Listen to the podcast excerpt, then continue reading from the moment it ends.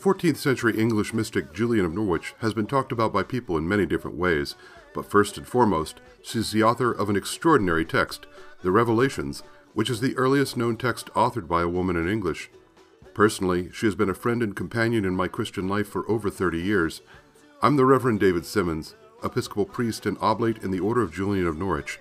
Thank you for joining me as we read and pray through the works of this extraordinary woman of faith and explore what she has to teach us about God's love.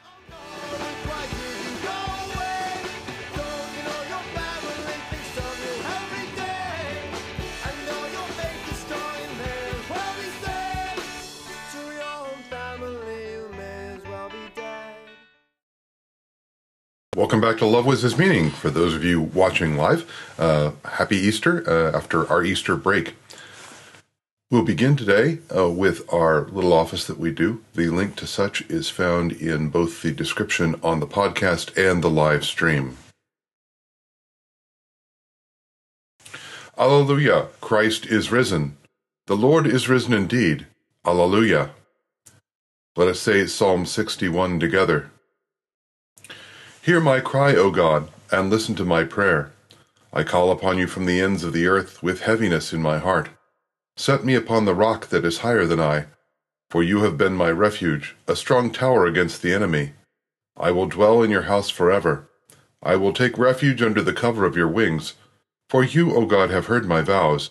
You have granted me the heritage of those who fear your name. Add length of days to the king's life Yet let his years extend over many generations. Let him sit enthroned before God forever. Bid love and faithfulness watch over him. So will I always sing the praise of your name, and day by day I will fulfill my vows. Glory to the Father, and to the Son, and to the Holy Spirit, as it was in the beginning, is now, and will be forever. Amen. Let us pray together a prayer of Julian. God of your goodness, give me yourself, for you are enough to me, and I can ask nothing that is less, that can be full honor to you. And if I ask anything that is less, I shall always be in want, for only in you have I all. Amen. Well, beloved, here we are at chapter 29 uh, of the Revelations of Julian and it's an appropriate place to be for uh, straight after Easter when this is being recorded. But in this showing I remained, watching widely, sorrowful, and mourning, saying thus to our Lord in my meaning, with full great fear, Ah, good Lord, how can all be well, considering the great damage that is come by sin to thy creatures? And here I desired, as much as I dared, to have some more open explanation with which I could put at ease in, the, in this matter. To this our blessed Lord answered most gently and with most loving expression, and showed that Adam's sin was the worst harm that ever was done, or ever shall be done, until the world's end. And also he showed that this is openly acknowledged in all the Holy Church on earth.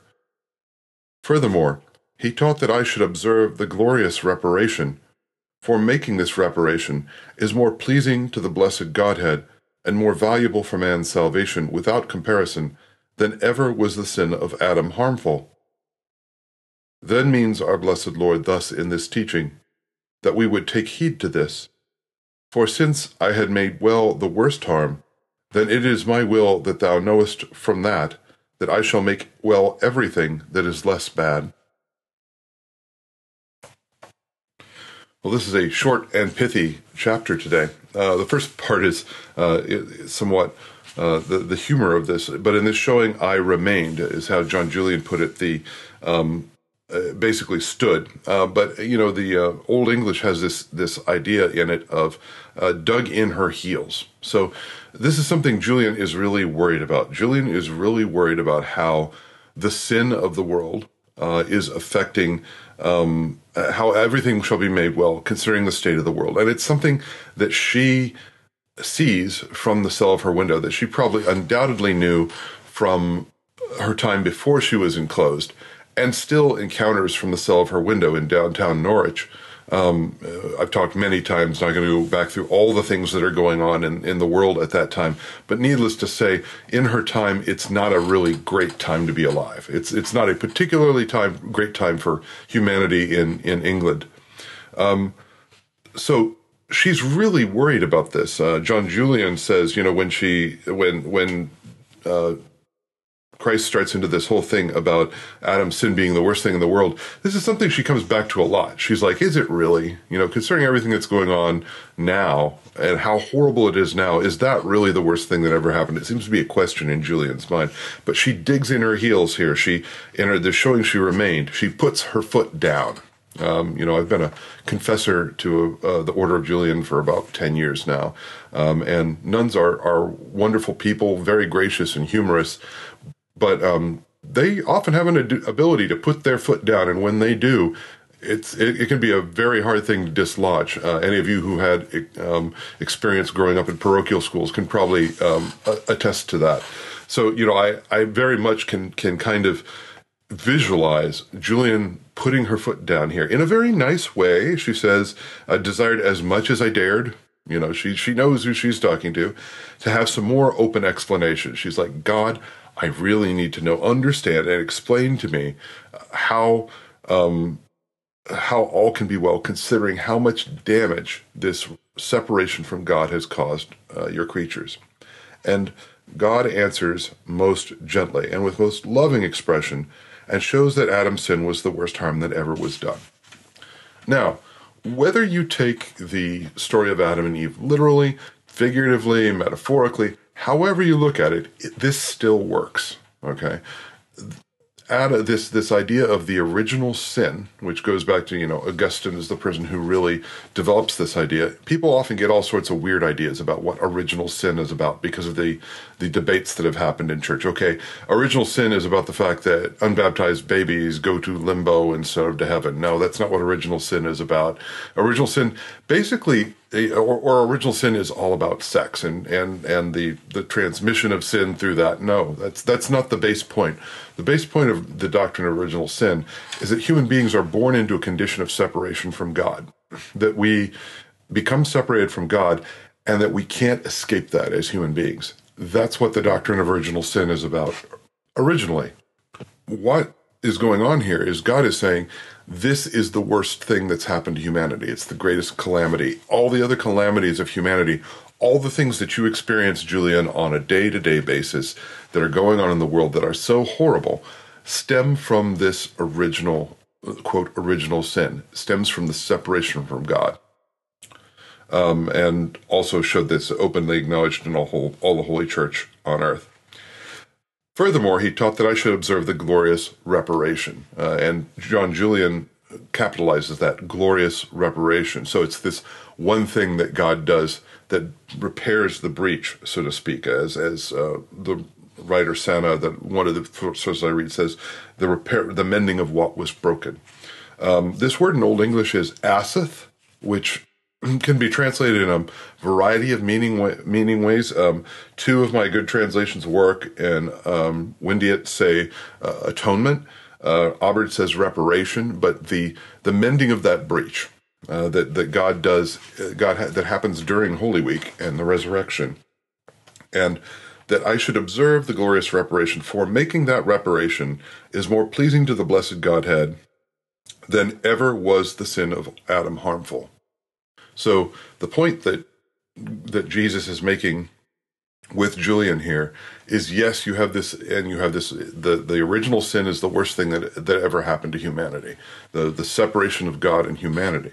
So the the reparation of that breach is by by um, inference the greatest thing that's ever happened to humanity. So without comparison, this is so much better than the the, the the sin of Adam being harmful.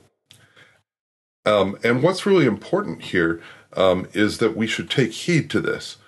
And the sentence in Julian again is For since I had made well the worst harm, then it is my will that thou knowest from that, that I shall make well everything that is less bad. So if God has made that worst thing better, then that by inference means that everything that is less bad will be made well as well.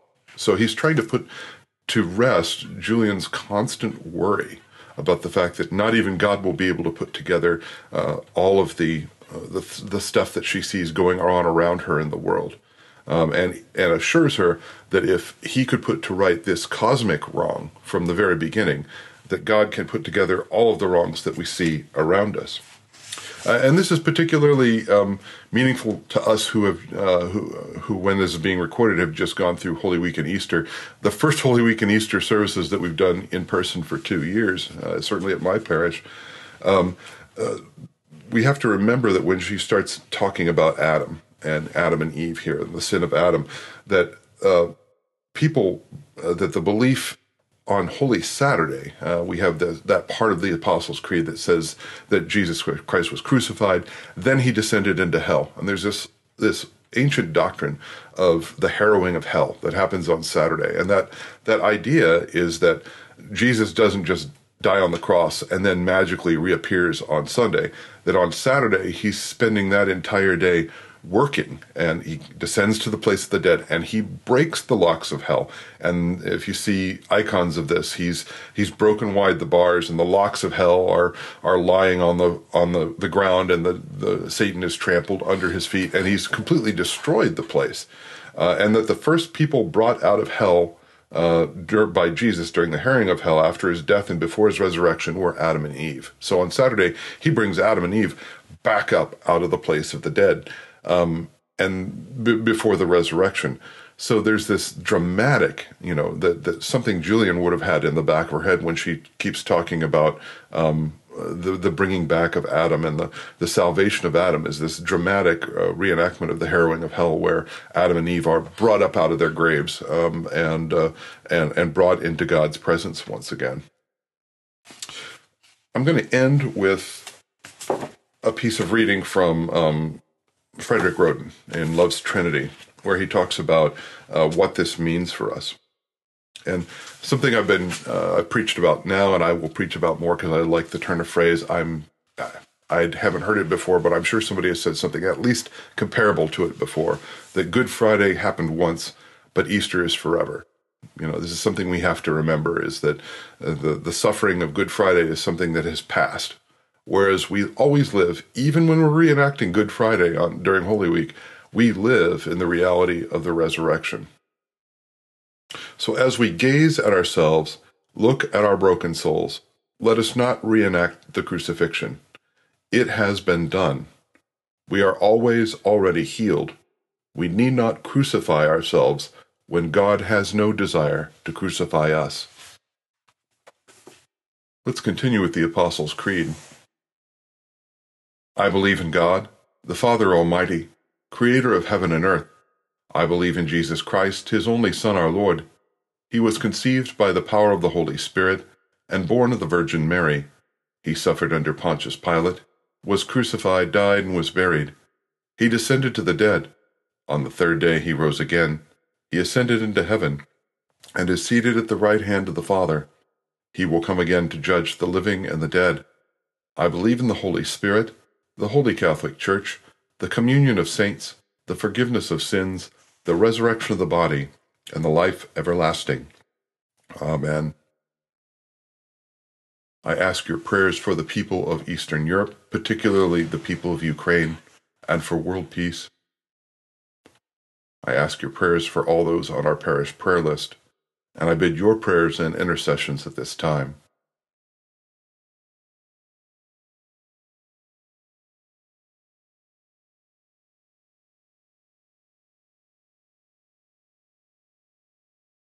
Let us pray together. Our Father in heaven, hallowed be your name. Your kingdom come, your will be done, on earth as in heaven. Give us today our daily bread. Forgive us our sins as we forgive those who sin against us. Save us from the time of trial, and deliver us from evil. For the kingdom, the power, and the glory are yours, now and forever. Amen. Let us pray. Most holy Lord, the ground of our beseeching, who through your servant St. Julian revealed the wonder of your love, grant that as we are created in your nature and restored by your grace, our wills may be so made one with yours that we may come to see you face to face and gaze on you forever, through Jesus Christ our Lord. Amen. Thank you for joining me for Love Was His Meaning this morning. Uh, take care of yourselves, and uh, God bless until I see you next time.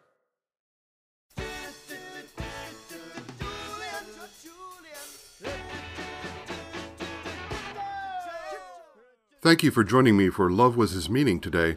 This podcast is generally available twice a week on Tuesdays and Thursdays. The text of Julian's Revelations used in this podcast is The Complete Julian by Father John Julian Swanson, OJN, and is used by permission of the Order of Julian of Norwich. The theme music is Julian of Norwich by Bombadil and is used under license.